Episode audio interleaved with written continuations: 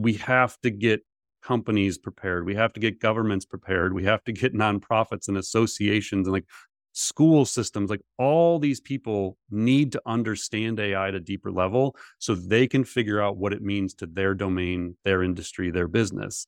And that's going to take a whole community of people moving in the same direction.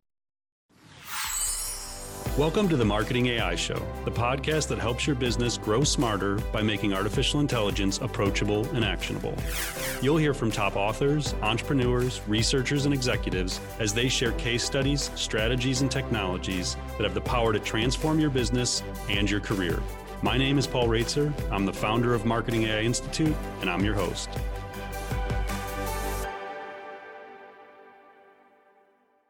Welcome to episode 81 of the Marketing AI Show. I am your host, Paul Roetzer, along with my co-host, Mike Kaput. Good morning, Mike. Morning, Paul. We are both in Cleveland at the moment. I will not be for long.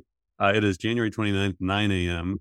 I actually get to go tomorrow back to Ohio University, which is, as you know, where I graduated from, to lead a workshop for a group of executives from Brazil, which should be really cool.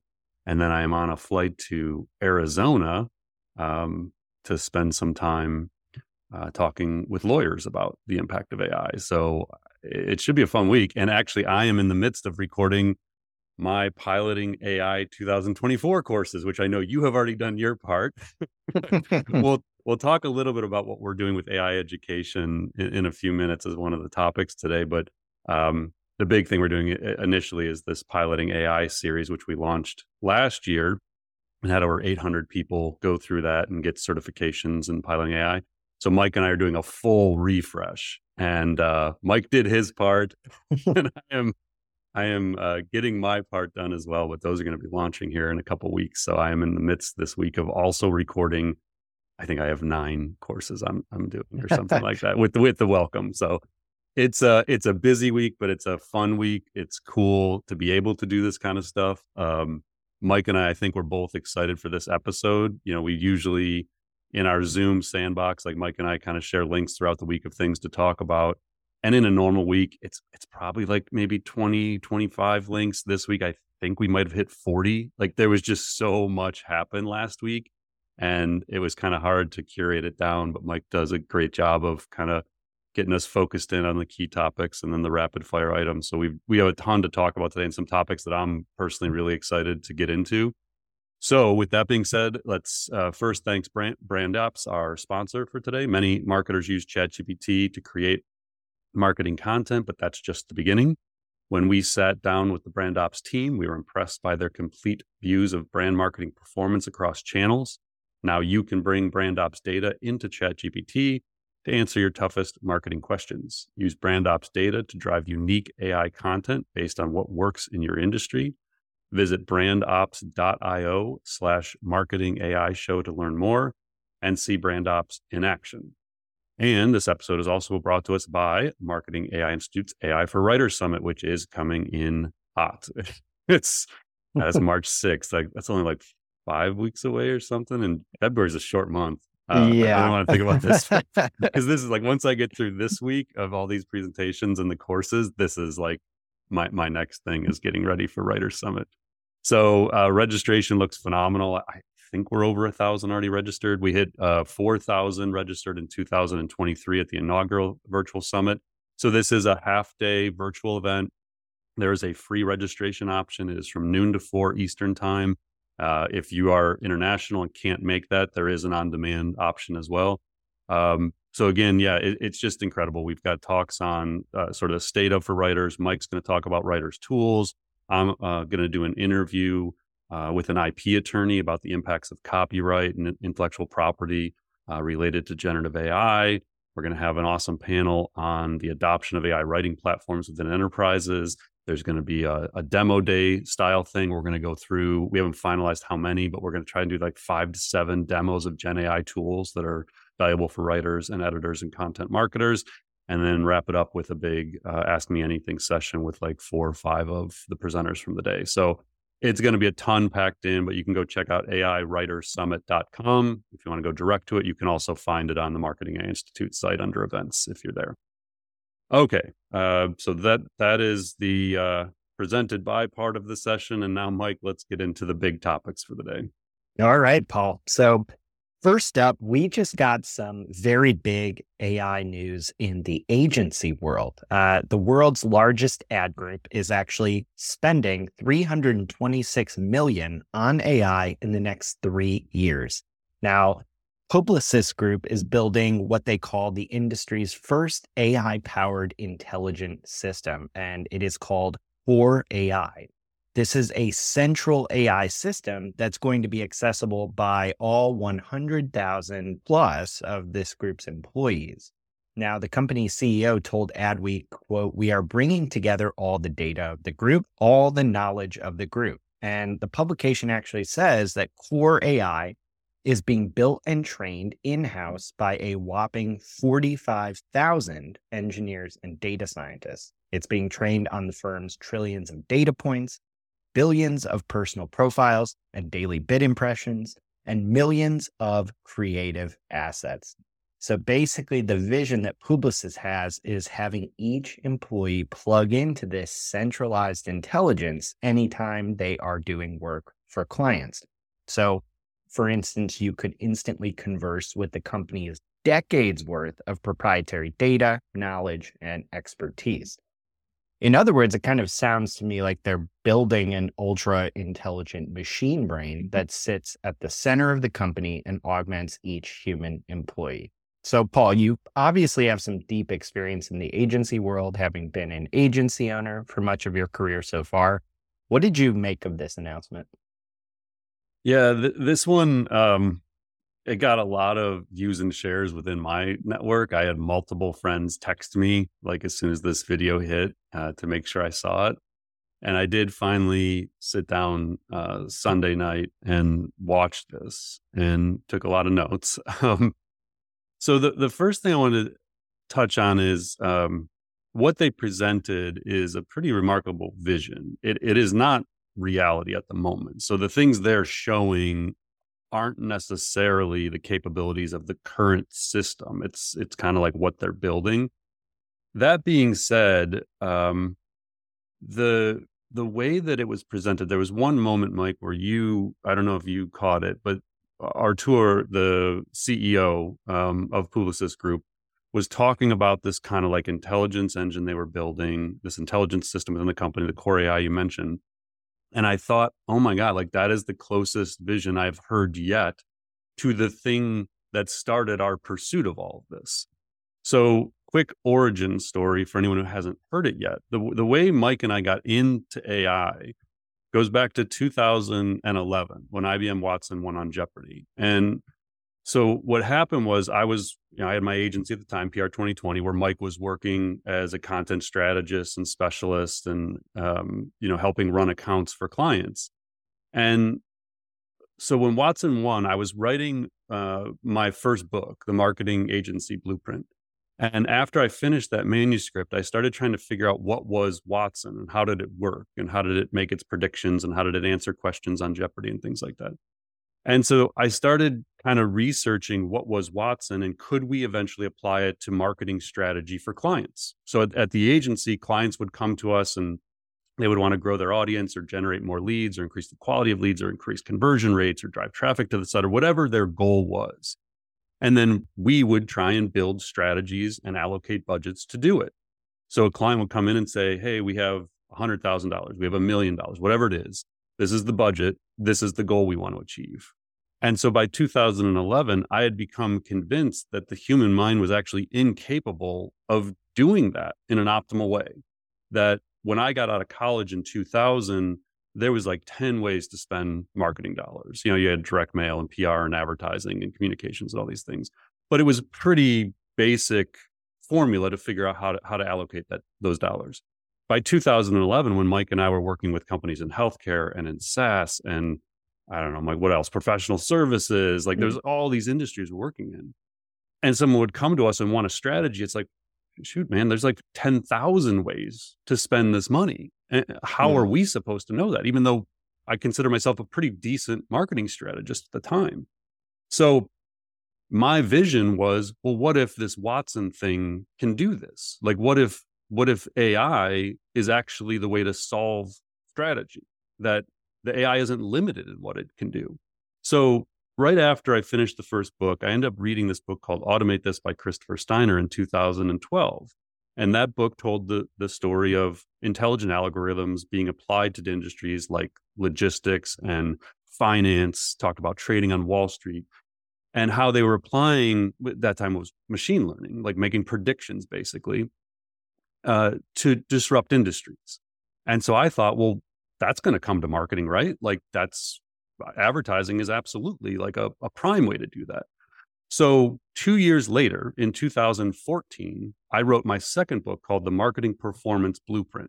Mike helped me research a section where it was the first time where I wrote about AI. And so we did research to try and figure out what was going on right now. Was Watson or was any form of AI actually being applied in businesses outside of what we were reading about in Automate This?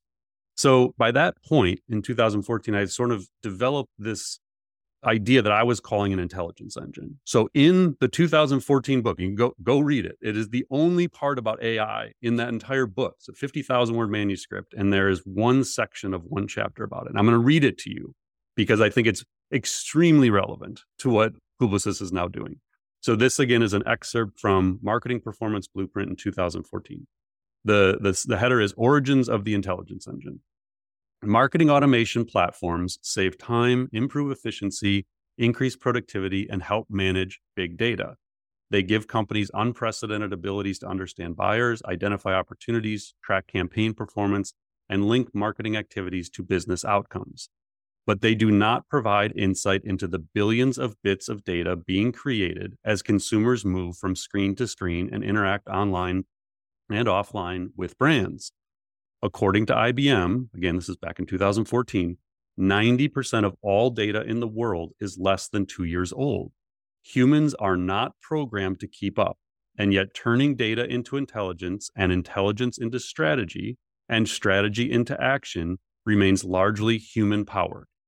What inevitably comes next are marketing intelligence engines that process data and recommend actions to improve performance based on probabilities of success. Think about it. Are we really that far off from an automated marketing strategy in which the marketer's primary role is to curate and enhance algorithm-based recommendations rather than devise them? Humans are limited by their biases, beliefs, education, experiences, knowledge, and brainpower. All of these things contribute to our finite ability to process information, build strategies, and achieve performance potential. Algorithms, in contrast, have an almost infinite ability to process information. They possess the power to understand natural language queries, identify patterns and anomalies, and parse massive data sets to deliver recommendations better, faster, and cheaper than people can.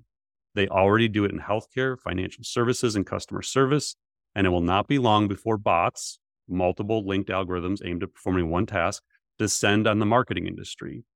As Steiner says in Automate This, the next field to be invaded by bots is the sum of two simple functions, the potential to disrupt plus the reward for disruption. So I went back last night and reread that because that is like, it took 10 years. I said it not long. It was 10 years, a decade before I actually heard a company that is pursuing that vision, that seems to actually have all the components of putting that together. They're combining knowledge and experience of their own company, the proprietary data of 35 years of digital transformation strategy. They have Epsilon within their Publicis Group. So they have all this data. They said, what I think Artur said, 2.3 billion profiles on people around the world, thousands of attributes.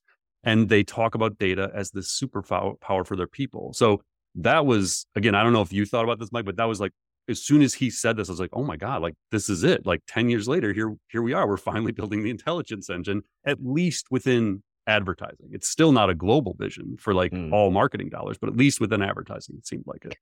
Yeah, that was actually the number one reason I wanted to focus on this as a main topic is it's literally why the Institute came into being. This is the first thing I thought of. And also notably at least from my perspective, this is one of the first, if not the first, like pretty clear vision I've seen from a major agency. Plenty of people are doing plenty of things, and I've seen really cool examples, but I don't know if I've seen one that has this like breadth of vision in the agency world. Was that kind of your perspective, or have you seen more like this from other, at least among the big handful of agency groups out there? Yeah, honestly, like it definitely in the agency world is the first I've seen that clearly has kind of laid this vision out. Again, we're not saying it's all reality. We're not saying they're going to even like nail it all, but we're saying like to lay out the vision, saying we're going for it. It's the first I've seen. And, we've talked about this idea that in the future, all businesses, there'll be three type in every industry: AI native, AI emergent, and obsolete. So the AI native is you just build a smarter company from the ground up, just infuse AI and you just build a smarter version, needs fewer human resources, fewer financial resources, because you're going to infuse AI in everything you do. AI emergent is an existing company that has legacy tech, legacy data, legacy clients, existing employee base, and they create a vision to evolve and become a smarter organization. This is it. Like this is the AI emergent company that we envisioned, last year when I wrote the future of all businesses, AI are obsolete. So it's one of the best overall visions I have heard for what an organization become. And there was a few things that jumped out to me. And I'd love to hear, Mike, if there was any that you really saw as significant. But a couple of things they said is AI will never replace great creative minds, but it will push the boundaries further. So I like the fact that they were addressing creativity, which is obviously what they do. They said the approach to being data-led, but human first. So I liked the idea that they were kind of looking at that. They laid out 5 key areas where they were going to apply this core AI to supercharge their people. And throughout each of the 5, so it was insight, media, creative, software, and operations, they bullet pointed out like the 3 elements of each of those. And it was all related to faster, more accurate, more innovative. So in each of those areas, they were basically saying with insights, with media, with creative, how can we be faster? How can we be more accurate? How can we be more innovative? Do things that haven't been done. They talked about 100 trained micro agents that are like performing tasks within their system, which I thought was interesting. The 330 million euros over the next 3 years. It was fascinating to me. They said they're financing it through efficiency gains. So this AI emergent company, like what should it be? They're not taking the gains from AI and cutting staff. At least that's what they're saying they're not doing. They're taking the financial gains and reinvesting it in 2 things, their people and their technology. Mm. So I love this idea of reskilling, upskilling people with the money being generated from the efficiency gains of AI. They said it'll allow our people to do things tomorrow that they can't do today.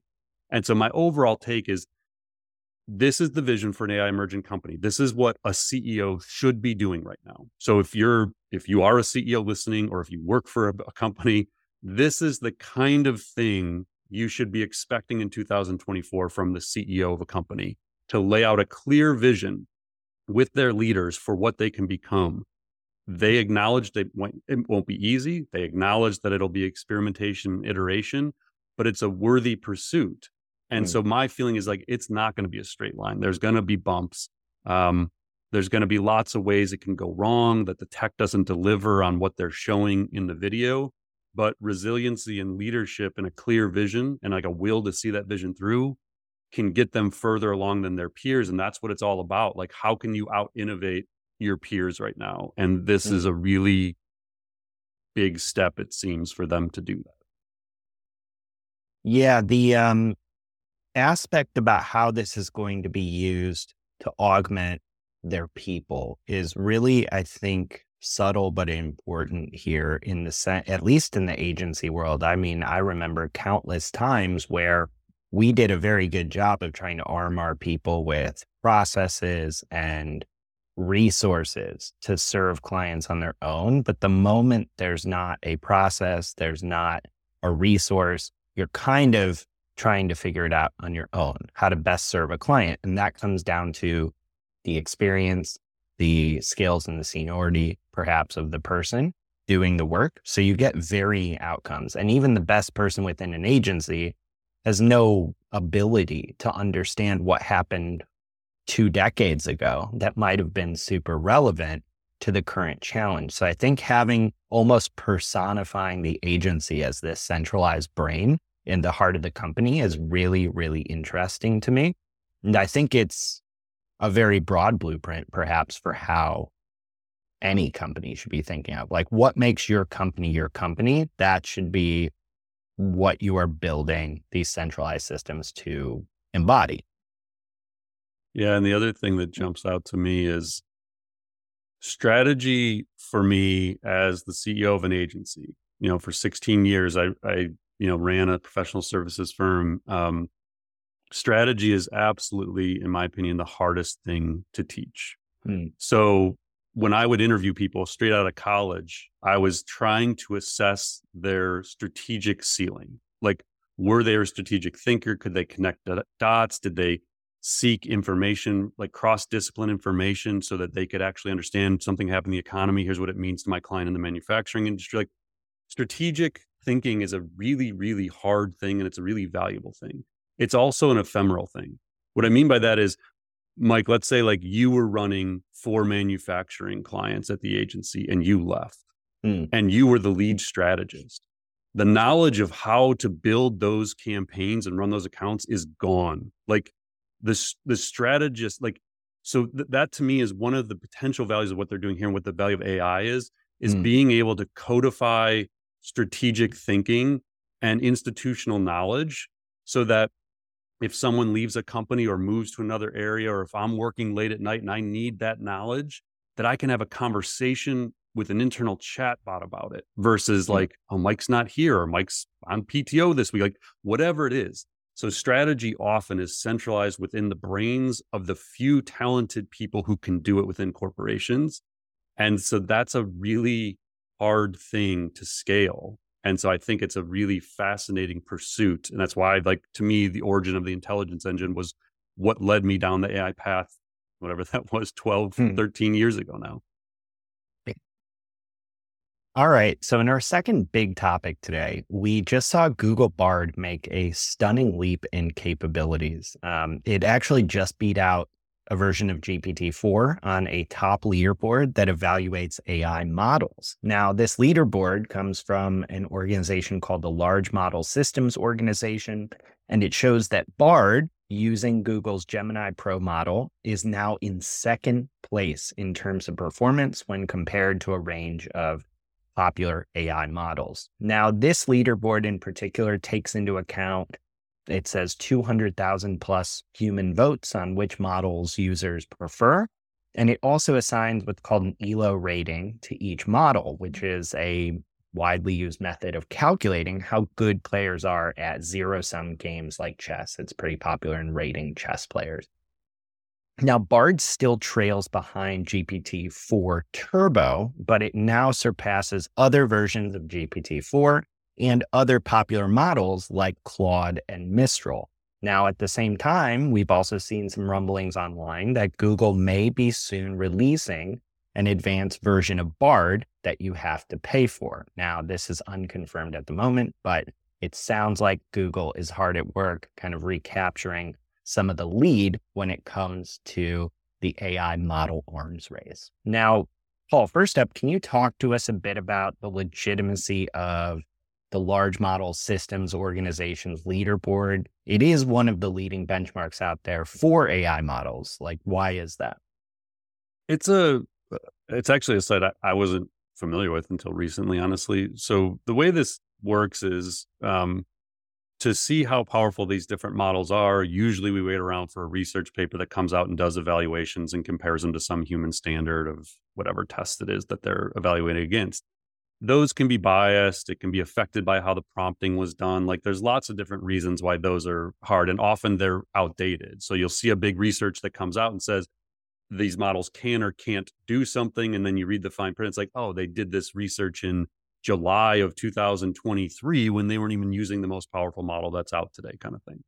So this leaderboard, it's called the Chatbot Arena, is open source research project developed by, you mentioned LMSYS, but also UC Berkeley Skylab. So they say their mission is to build an open source platform to collect human feedback and evaluate LLMs under real-world scenarios. And I actually went to the site. It's fun. So we'll put the link in the show notes, but it's arena.lmsys.org. And so they have arena battles, and what it does, like I went in and played around with it last night. It'll blind which two models you're going to use, but you give it a prompt and then it gives you two outputs, and then you rank which one is better, whether it's a tie, whether they're both bad, or which one's better. And that's how this is done. It's actually human rating of outputs. And so you can do an arena battle where you just like, you don't know which model is producing which thing. You just say which one you like, and then it reveals for you which model was which. Or you can do a side by side. So if you want to go in and see Gemini Pro versus GPT-4 Turbo, you can give it the same prompt and it gives you the output. And then there's also a leaderboard tab. So again, really cool site. The reason it surfaced for me was two tweets last week. So this new leaderboard came out January 26th. So there was a lot of buzz in my kind of alerts feed, all the AI influencers that I follow and trust. So one was Oriol Vinales, I think. He works at Google DeepMind. And so he had tweeted that evaluation of LLMs is very hard and nuanced, especially academic evals, which are leaked massively. Evals that rely on human judgment are far superior. So it feels good that Bard Gemini Pro, the free tier, climbed pretty high on this leaderboard. And then he actually teased, looking forward to Gemini Ultra release. Ultra is coming soon, hashtag. That was the first thing when I saw this. I was like, oh, this is fascinating. Like, not only did it jump to number two, this isn't the most powerful version of Gemini. Like, we know Gemini Ultra is pending release. And so you got to think that that's probably going to maybe take that leap and get ahead of GPT-4, which was the big question mark. The other one that caught my attention was our guy, Andrej Karpathy, who we talk about a lot, OpenAI researcher, former head of AI at Tesla. And he said, in a reply to someone else's tweet, he said, I pretty much only trust two LLM evals right now, Chatbot Arena, and there was a Reddit one, Local Llama comments section. So if Andre says Chatbot Arena is the place to look at, then I trust that this is a extremely legitimate LLM ranking system. Right. So worth paying attention to.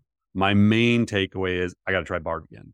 Because I went to look and say, well, which version is this? And so on the bard.google.com site, there's a /updates page that, again, we'll put in the show notes. And so this version of Bard Gemini Pro went into Bard on, it looks like December 6th. So they said Bard is getting its biggest upgrade yet with Gemini Pro. Starting today, we're introducing Gemini Pro and Bard for Bard's biggest upgrade yet. We specifically tuned Gemini Pro to be far more capable at things like understanding, summarizing, reasoning, coding, and planning. I think if anything, we've always said, like, I've been hard on Bard personally. It's not been on par with, ChatGPT, but I've also said I wouldn't bet against Google ever in this arena.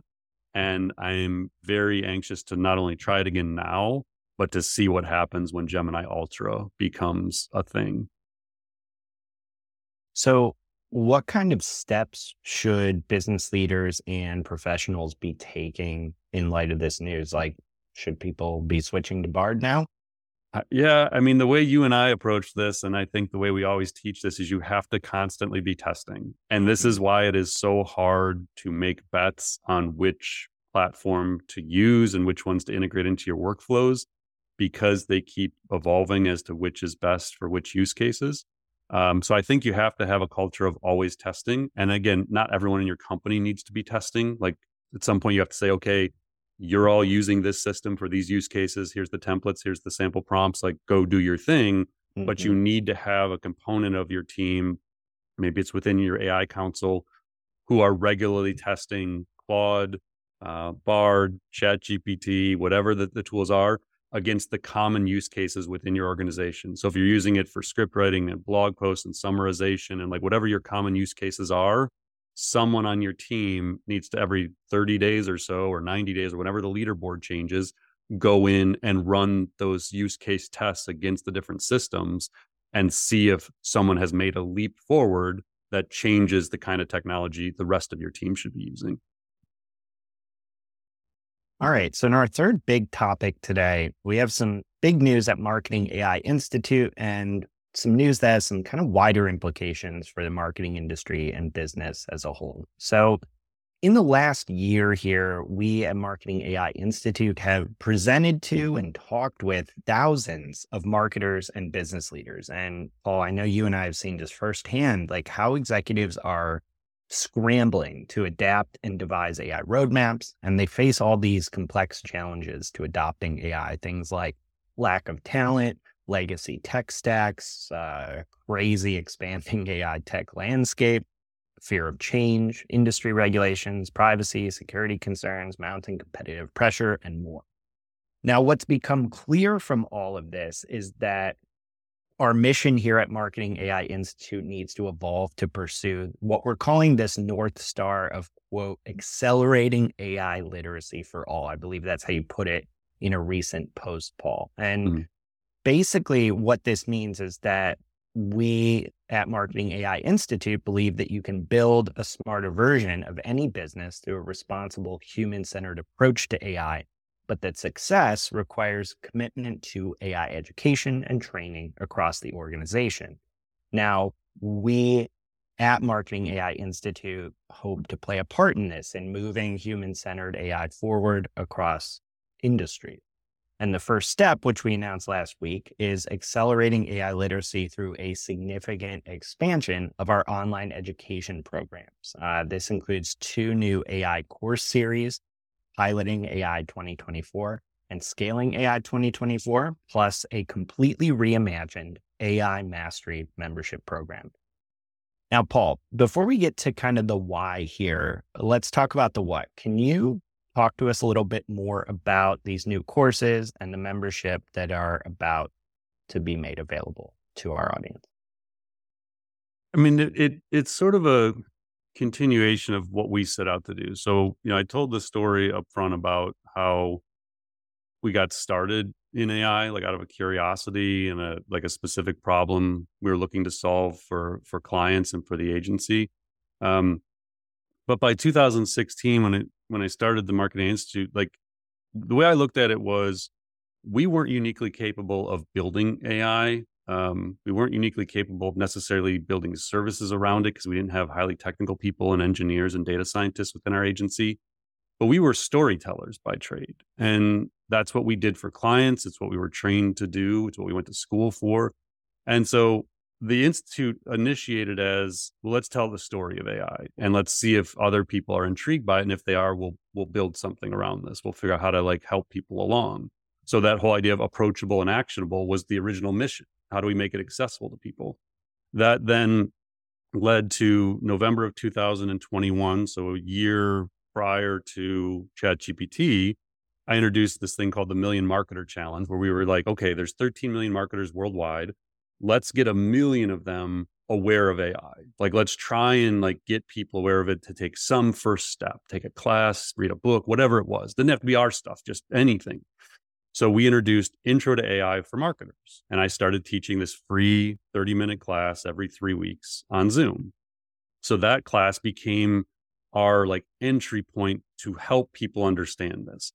To date, I think we've had over 17,000 people register for that class.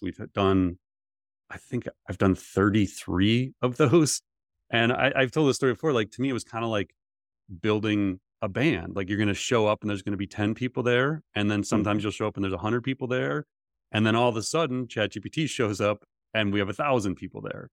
And so that whole Million Marketer Challenge was sort of like became unnecessary as a pursuit because ChatGPT took care of that for us because 1 million marketers tried ChatGPT in like the first 72 hours.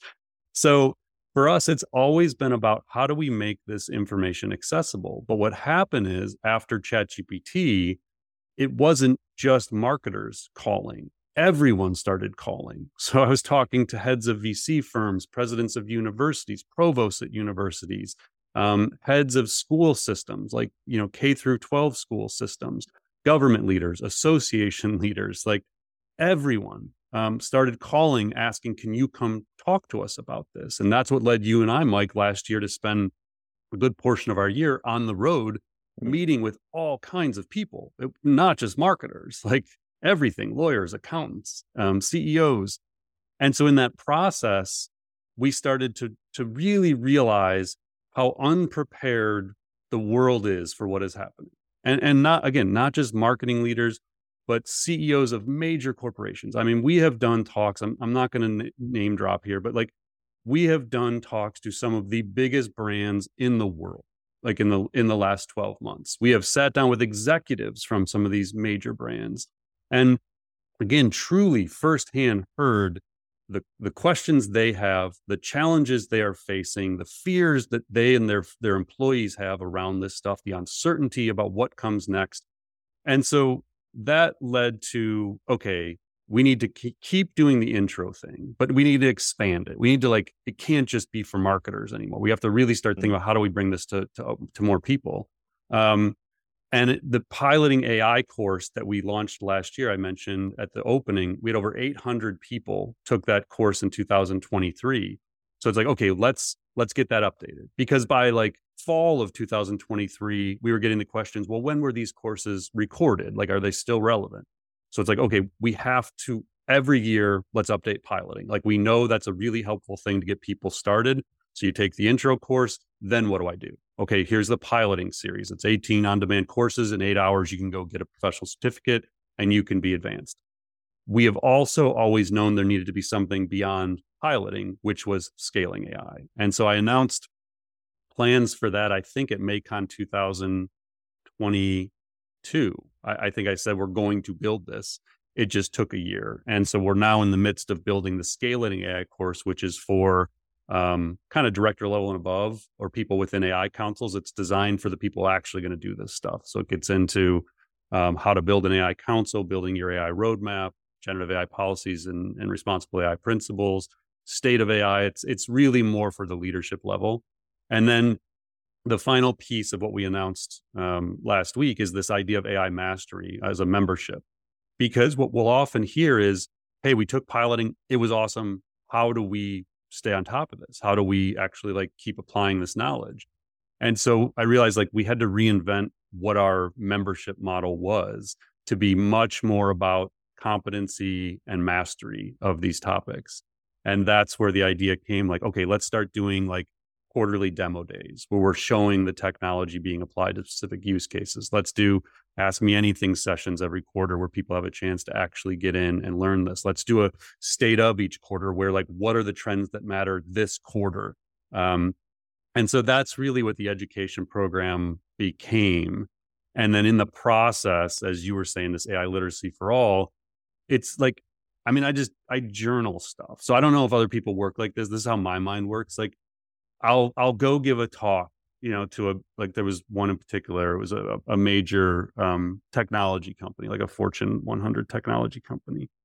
And I'm like on the flight back thinking that was like wild, like to hear a company that has been doing AI for 20 years, like at least 20 years, but not within the operations and the marketing and the service and the sales of the company. They were doing it in the technical side and the product side. And to realize even a company like that doesn't have the knowledge they need. And then like the next day you go meet with the president of a university. It's like, they don't know how to integrate this into classrooms and how to find professors to even teach this stuff. And then you go talk to like a nonprofit, like a board I'm on, and they're like, how do we use AI? And so what I realize is like, we have this kind of broad knowledge. The listener base and the audience for the podcast is not all marketers, not even close. Like we hear from people all the time on LinkedIn, reach out to you and me, Mike, who are not marketers. And so it really started to evolve as I was journaling my thoughts after different meetings or random times. This AI literacy for all just really kind of kept coming back to me of like, we need to do more. Like there's such an urgency right now to help people understand this and to help prepare other professionals to go out and educate. Like it can't be all us. Like there's nothing about our model that has ever been, hey, we're going to like keep this all in house and no, we're not going to share what we know. And, you know, we want to make it proprietary so we can make as much money as we want. I don't care about that stuff. Like we're building a really good business. It's a very strong business now. It wasn't a year ago, but like we're in a very good place from a business perspective.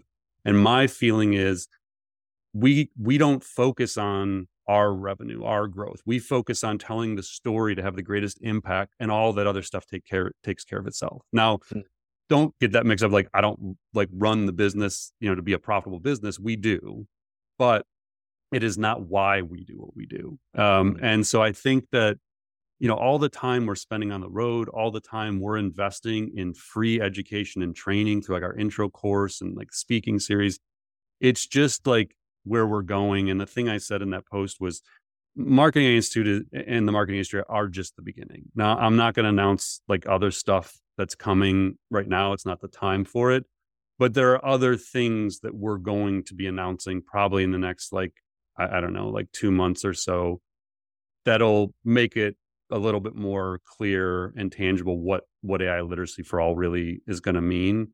But I just think it's really important that we think about that as a North Star. But if you're like a listener to this show, that maybe you think about what role you can play in that too, because we have to get companies prepared. We have to get governments prepared. We have to get nonprofits and associations and like school systems, like all these people need to understand AI at a deeper level so they can figure out what it means to their domain, their industry, their business.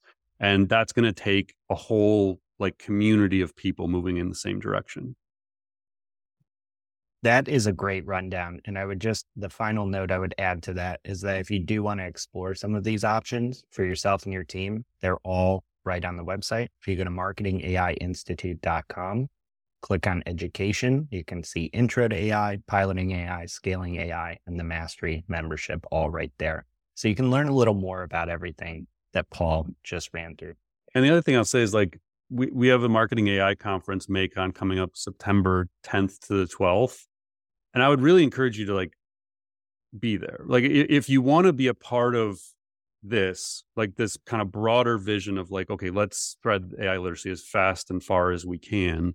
That's probably like the next point where we're going to get those kind of people together. And that's part of the value for me and like why I love running the event is to see the community sort of like emerge and spread with us just facilitating the meeting of people. Mm-hmm. And I've heard so many stories about like businesses being started from people who've met at MAICON. The community, you see like Slack community now is over 5,000 people. Just like the way people are interacting and starting to kind of take it and run and make it their own. And so I would say like, you know, if you can be at MAICON, do that. And then as we announce some of these other things, like hopefully they're, you know, you'll find a spot that you can get involved and start, you know, really being a part of expanding AI literacy within your network and your community. All right, let's dive into this week's rapid fire topics. So first up, we have an interesting breakdown of the career trajectory of some really important people in AI. So back in 2017, a team of 8 researchers on the Google Brain team, which is now part of Google DeepMind, published a research paper titled Attention is All You Need. Now, this paper invented the Transformer architecture that became the basis for ChatGPT from OpenAI. GPT stands for Generative Pre-trained Transformer, and basically led to the acceleration of AI technology that we're experiencing today. Now, Paul, you had mentioned at the top of this episode, you're working on some new AI courses, and we just went through some of what those are. You recently revisited the paper as part of your work there, and you tracked where the 8 authors are now. And what you found is pretty incredible. All of them have left Google since the paper. 7 of them have founded AI companies, and those AI companies have raised a combined $1.3 billion to date, and they're sure to raise more in the future. Can you walk us through this a little more in depth? Like, why is this small group of people so important, and how are they shaping the future of the AI we're going to see tomorrow? I just think they're fascinating to track. Like, so what I was doing is the second course in the Piloting AI series is a new Generative AI 101 course. And so as I was building that, well, I guess it was last week or 2 weeks ago, I was looking back at that Attention is all you need paper. And we've talked about that paper on the podcast before. If you've been a listener for a while, you've probably heard, you know, about that paper in 2017. And we've also talked about a number of those people who were authors on that paper who have since left. So like Noam Shazier, who is the founder and CEO of Character.ai. They Series A, $150 million. We've talked about Aidan Gomez, co-founder and CEO of Cohere. Series C, $445 million, and rumored to be raising another, $500 million to $1 billion. So we've mentioned a few of these people, but I had never really dug into who were all of these people. So yeah, I just kind of stopped out of a curiosity. And there's a co-founder and CEO of Essential AI that's raised $64 million. Another co-founder of Essential AI. Then we had Noam, I mentioned, Jakob, who's, I don't know how to say Jakob's, Uzkoret, I think maybe, Inceptive, they've raised $120 million.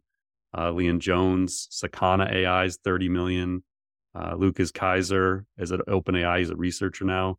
And then Ilya Poluskin has Near Protocol, which is like a Web3 AI company, $533 million.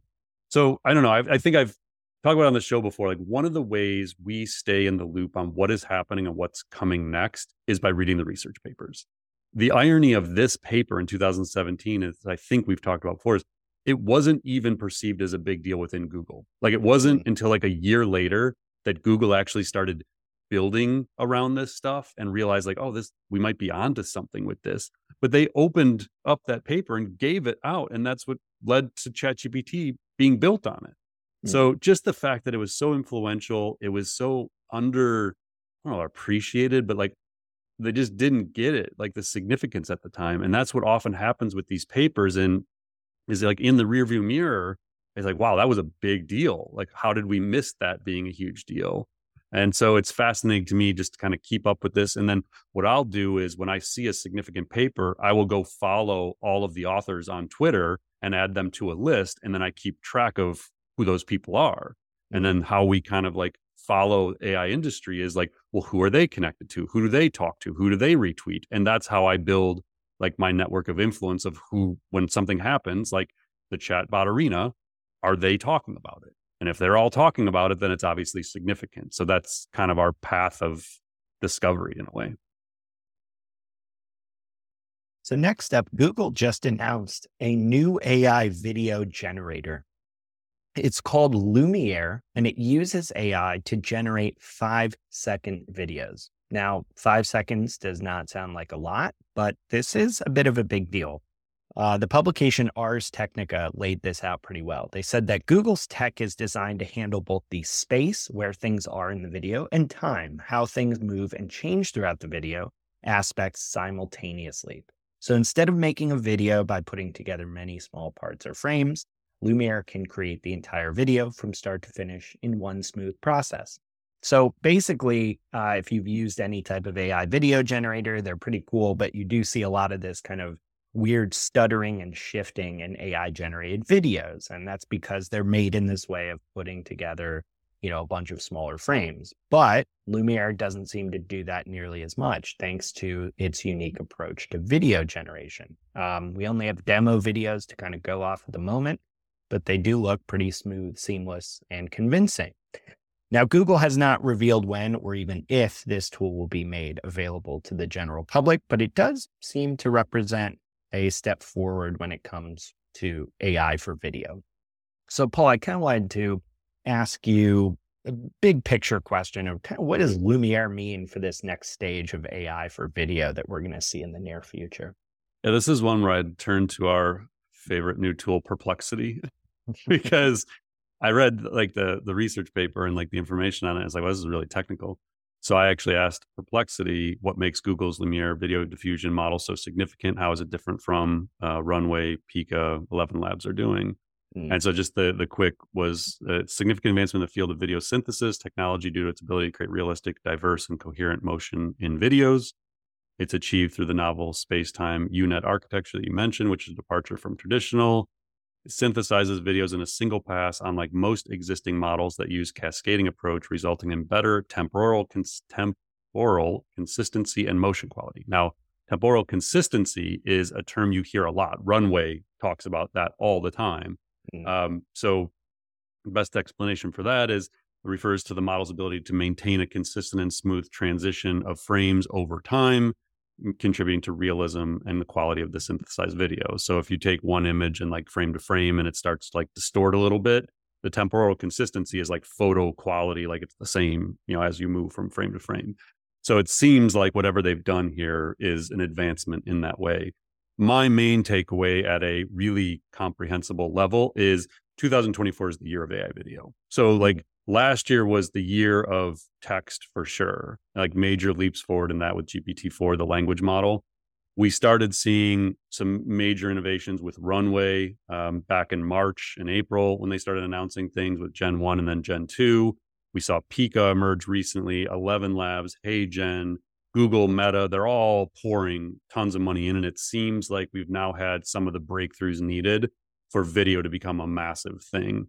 So I think, you know, if last year was kind of images and text, this year's is more in the video and audio. We're just going to see a lot of innovation and a lot of like practical applications that the average person can go use, much like you can now go use an image generation tool at any point. And so the other thing I think is you have to look at all these individual advancements from Google and assume at some point they all come together under Gemini. So if you want to imagine like what can Bard be, imagine being able to create any kind of quality image you want. Obviously the text piece, audio, video, all of it. It can understand it. It can create it, code.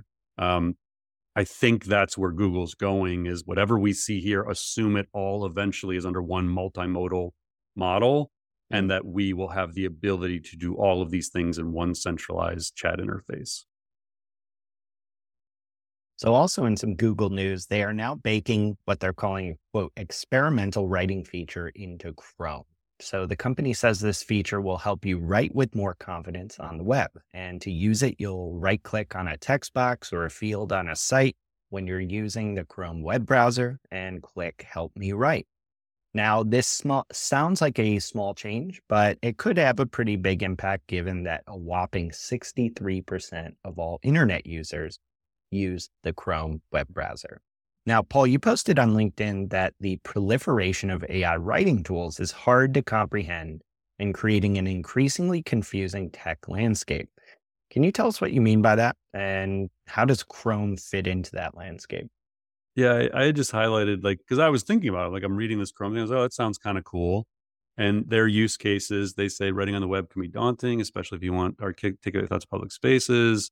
So it'll help you write more confidence on the web, including well-written reviews, crafting a friendly RSVP to a party, or making a formal inquiry about apartment or rental. Well, if I have a Chrome extension, like Grammarly, HyperWrite, whatever, I already can do that. Like, do I need Chrome's actual Chrome built-in tool to do it if I already have an extension that can do it? Which then led me to like, well, this is obviously just a pilot for like broader expansion of writing capabilities within Chrome. So what if, I assume what's going to happen is Google Bard is going to be built into Chrome. And now if I'm in Google Docs or if I'm in LinkedIn or if I'm in HubSpot, I'm just going to be able to use Google Bard right within Chrome. 63% of the world, like 2.5 billion people on the internet will just have Bard built into Chrome. And so now all of a sudden you have this massive distribution of maybe the most powerful model in the world, if Gemini Ultra becomes that, where I can already write everywhere. So then what do I need? So if I went through my own list, I have Google Bard already for free. We have Google Workspace Duet AI internally that we're testing. I have Anthropic Claude, which is great. I have Inflection Pi. I have ChatGPT Plus personally, and we have the team license for ChatGPT Plus. I have Writer. I have Jasper, Perplexity, Grok, LinkedIn AI Writer, which I probably won't need if Chrome can do it for me. HubSpot AI Writer, which I won't need if Chrome can do it for me. So this isn't even a complete list. I have all of these tools that I can use to write content. It is a really complicated environment for you and I who live this stuff every day. Like I don't even know which one I should use anymore. Like, right. And so if Chrome, if Google does what we were just talking about and builds this truly powerful multimodal model, and they inject it directly into Chrome, so it's super easy to use. What do I need anything else for? So now it just becomes this like, how do I ever decide what to scale my company on when it's like constantly moving piece? So I was more just saying like, I empathize with the people that are having to make these decisions right now. It's why we're going to have a session on this at the AI for Writers Summit is like, what do you do? Like if you're the CMO and your job is to figure out what AI platform to train your team on, And there are literally dozens. And it seems like next 2 months, Google may be the best option again until OpenAI does GPT-5 and then maybe it's them again. Like, how do you decide this stuff? And I don't actually have a great answer. Like, I was just more like posing it as like, hey, I'm with you. Like, if you're feeling overwhelmed by this, like, yeah, so are Mike and I, and we do it for a living. All right. So buckle up, because in the US, we are starting to see AI deepfakes that are designed to influence the upcoming presidential election. We just saw news that a robocall that made the rounds in New Hampshire is now being investigated because it appears to have impersonated President Joe Biden using an AI-generated deepfake of his voice. This fake phone message encouraged voters not to cast ballots in the New Hampshire primary and instead save their vote for the general election in November. What's more, Wired has published a story that quotes two experts who claim that the deepfake audio was made with technology from 11 Labs, which is a major leading AI voice generation startup. 11 Labs actually just became a unicorn as well with its recent Series B fundraise of $80 million. Now, just to clarify, 11 Labs technology was used by some party to create this. The company itself was not the one creating this deepfake. Now, Paul, this is not the first and certainly won't be the last deepfake we see trying to influence the election. Can you kind of talk to us a bit about your perspective on how 11 Labs fits in here, and maybe give us a sense of just how easy or hard it is to create these types of deepfakes. I mean, 11 Labs is just one of the probably dozens or hundreds of tools that could create this. Like, it's you know, it's going to come from everywhere. Like, we've talked about this before. I mean, someone could run a podcast just on deepfakes and just talk about the 10 biggest deepfakes each week. Like, it's going to be that prevalent. Where it's, you know, my concern is it's going to be so commonplace that people are just going to tune it out and not realize what a massive deal it is to society that we just don't know what's real anymore. And this isn't just audio. It's going to happen with video. You know, it's certainly going to happen with images. It's going to happen with text. You know, it's going to happen where politicians are going to claim that things they actually said were just deep fakes. Like, that's inevitable. Deep fake news, we'll probably call it. It's just gonna be a train wreck. Like, again, I've said this where, like, I wish I had an optimistic take on this and that there's a solution around the corner. There isn't. Regulation isn't going to fix this. The problem right now, as we'll talk about in the next topic, is like the social media platforms. You know, they're the ones that are supposed to kind of gatekeep this a little bit, but in reality, this kind of stuff generates tens of millions of views or listens or whatever. And so monetarily, there's not massive like incentive for them to actually solve this problem. I have nothing hopeful to say. I really, really wish I did. It's going to be really bad. Well, unfortunately, our next topic doesn't have a lot of hope either here, because the White House just released a statement calling for legislation to protect people from fake sexual images generated by AI. And unfortunately, this statement came in response to a very highly publicized fake sexualized photos of the singer Taylor Swift that have proliferated on social media recently. These images appear to have spread primarily on X, and one of them got up to 45 million views, according to The Verge. X was slow to take down the images, and they still appear to exist in other places on the platform, though I think they've taken action against some of the main accounts. Now, Paul, obviously this is like an uncomfortable topic and a nightmare for anyone it happens to, whether or not they're famous. But the high-profile nature of this incident is drawing attention. Like, if one of the most famous people in the world can have this happen to them and there's nothing to really do, like, what, if anything, can or should be done about this? Yeah, I mean, a few thoughts, I guess. Like, one, this goes to the point of what I was saying, like, X, you know, it's 45 million views. Like, the way X's business model works is it pays people to generate views and clicks and engagements. So there are people spreading these images who are getting paid by X to spread these images. You get 1 million views. I don't know how much money you make. I don't know how exactly the model works, but creators are paid to spread conspiracies, deep fakes, synthetic content on X. It is the business model. I don't know how you fix that. The way they solved it as of yesterday, I saw, was they basically shut down the ability to search for the content. So if you go try and search for it right now, it's probably not going to turn any results because they basically turned off that capability for one person. Right. Because it's Taylor Swift. They can do it. But if it is the average person or, you know, a B-list or C-list celebrity, they're not shutting off search at X for it. They don't care. Like, it's just not, they're not solving for it. So that's one. Two, the only repercussion we have right now is existing laws. So obviously this is illegal if they could ever figure out who did it, but they don't have the resources to go track these people down. And it spreads so fast, it's hard to find the origin point. So that's not a solution. My bigger concern is what you alluded to, like, this is just a high profile example of this. This can be done to anyone, anywhere, in schools, bullying through this kind of stuff. Like, this is when I get asked the question, what do you lose sleep over? This is the stuff I lose sleep over. And so I don't know what we can do other than awareness. And I don't know, maybe part of what we're, you know, our mission moving forward is to try and find some way to create some positive outlook for where this can go and how we can solve for it. But it's a really messy problem, and there's no obvious solution sitting in front of us right now.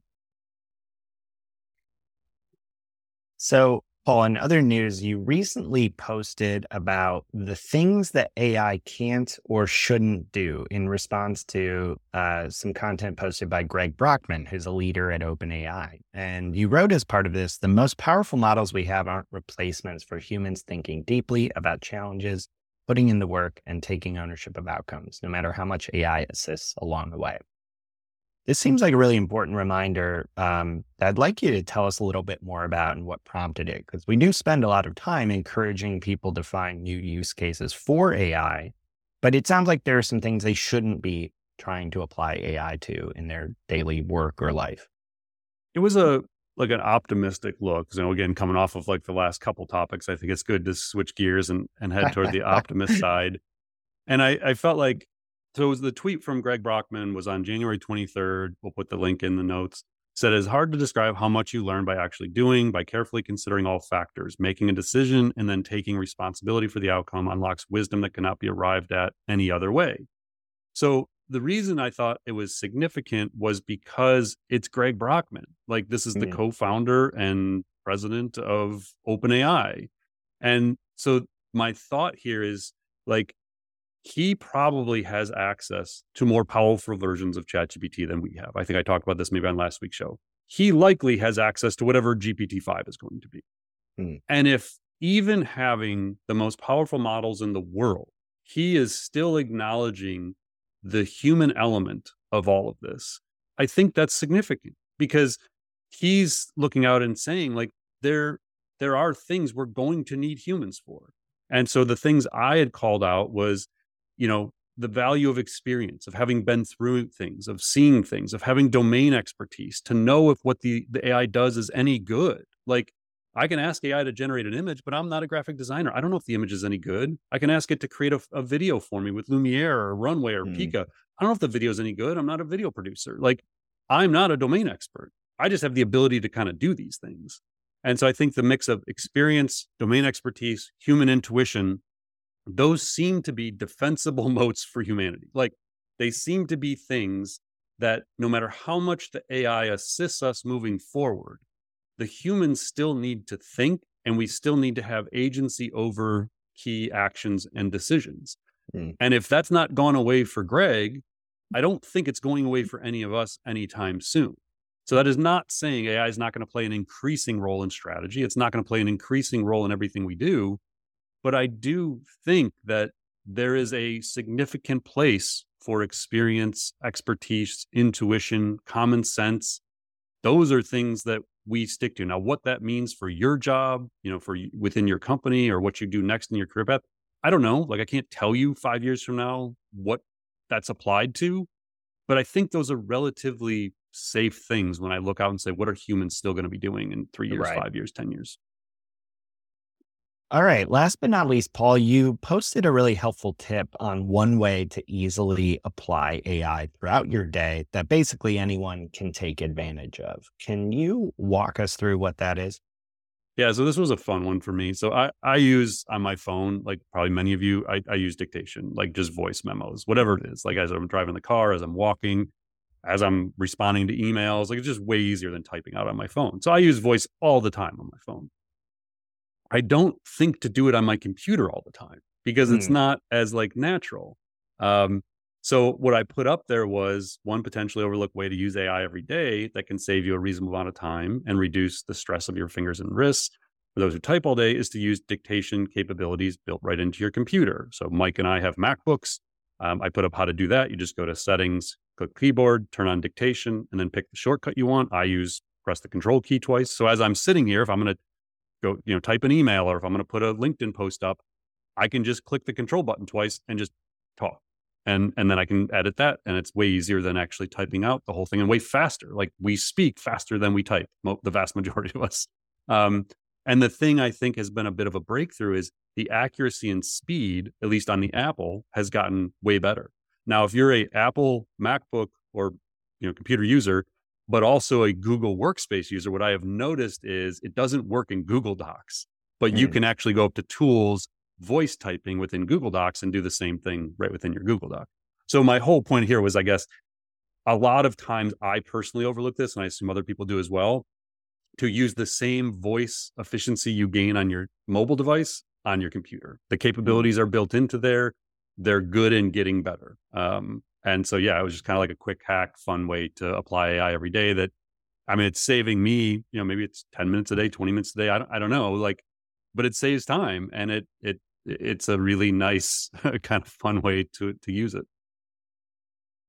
Awesome. Well, Paul, thank you for walking us through everything happening in the world of AI. I want to remind our listeners this week and every week that we have a weekly newsletter that we also publish to our audience to help you stay up to date on what's going on this week in AI. It includes not only what we've talked about today, along with some more in-depth analysis, but also all the This Week in AI topics that we didn't get to cover. And we literally have, 10, 15 of them every single week that we can't possibly get to in a single episode. So if you are interested in staying up to date in a single newsletter on what's going on in AI for marketing and business, go to marketingaiinstitute.com, click on resources, and click on newsletter to subscribe. Paul, thanks again. Yeah, thanks, Mike. And if I'm a reminder, definitely subscribe to the podcast if you aren't already, but leave a rating and review. Like, we really appreciate hearing from listeners, what you find valuable. So, please do leave a rating and review on your favorite podcast network. And keep sharing it. We hear all the time with, I send this to so-and-so, and we love that. So, definitely pass it along to coworkers and friends if you find the show valuable. And we will be back. I think next week is a regularly scheduled week. So we'll be back next week. Everyone have a great week. Thanks for being with us. Thanks for listening to the Marketing AI Show. If you like what you heard, you can subscribe on your favorite podcast app. And if you're ready to continue your learning, head over to marketingaiinstitute.com. Be sure to subscribe to our weekly newsletter, check out our free monthly webinars, and explore dozens of online courses and professional certifications. Until next time, stay curious and explore AI.